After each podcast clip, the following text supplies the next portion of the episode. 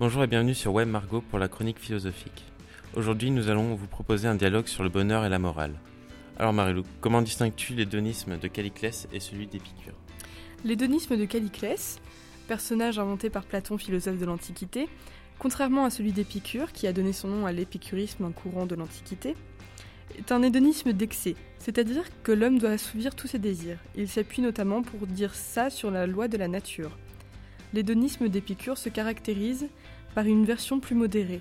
L'homme doit tout d'abord satisfaire les désirs naturels nécessaires, mais il peut s'autoriser des désirs naturels non nécessaires si cela reste non excessif et qu'il ne s'agisse pas de n'importe quoi. Par contre, certains désirs sont vains, comme par exemple le désir d'immortalité. Pour Pascal, philosophe français du XVIIe siècle, quelle est la cause du malheur des hommes et qu'en est-il plus profondément la raison? La cause du malheur des hommes est qu'ils ne se contentent pas de ce qu'ils ont. Plus profondément, la raison de ce malheur est le malheur naturel de notre condition faible et mortelle, et si misérable que rien ne peut nous consoler. Pour lui, le divertissement ne change rien, le fait de se divertir ne fait que cacher le malheur. Pour Kant, euh, philosophe allemand des Lumières, qu'est-ce qui fait dire que le bonheur est un idéal de l'imagination? Tout le monde veut être heureux, mais personne ne sait vraiment définir ce qu'il veut. Pour Kant, il n'y a pas de définition du bonheur car on ne peut pas anticiper, c'est un concept indéfinissable par la raison, mais c'est un idéal de l'imagination car il y a trop d'imprévus pour que tout le monde se projette dans l'avenir ou alors il faudrait être omniscient. Selon Descartes, quelle voie préconise-t-il pour mener sa vie entre l'ignorance et le savoir dans l'objectif du bonheur?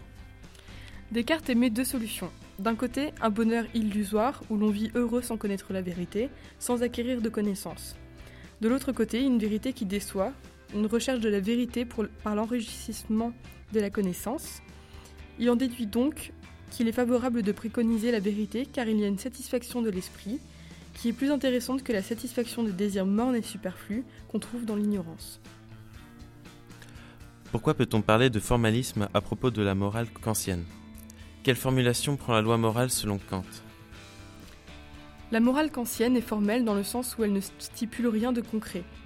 Il n'y a pas de liste des commandements à suivre, mais avec un impératif catégorique. Par exemple, si on est tenté de mentir, on se demandera si on veut que tout le monde mente.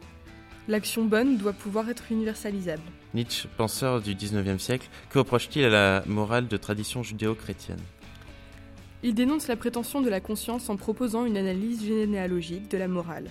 Il cherche la source d'idéaux judéo-chrétiens, et il s'agit selon lui d'une morale cruelle qui cache le plaisir de faire souffrir. À propos de la liberté, qu'est-ce que l'état agentique selon Milgram Selon Milgram, psychologue américain qui effectua une célèbre expérience sur l'obéissance dans les années 60, l'état agentique est le fait de se déresponsabiliser d'un acte dont l'ordre serait parvenu par une autorité supérieure. L'état d'esprit du sujet est celui d'un homme qui exécute les ordres, ce qui est davantage supportable psychologiquement. Merci, c'était Morgane et Marilou pour Web Margot.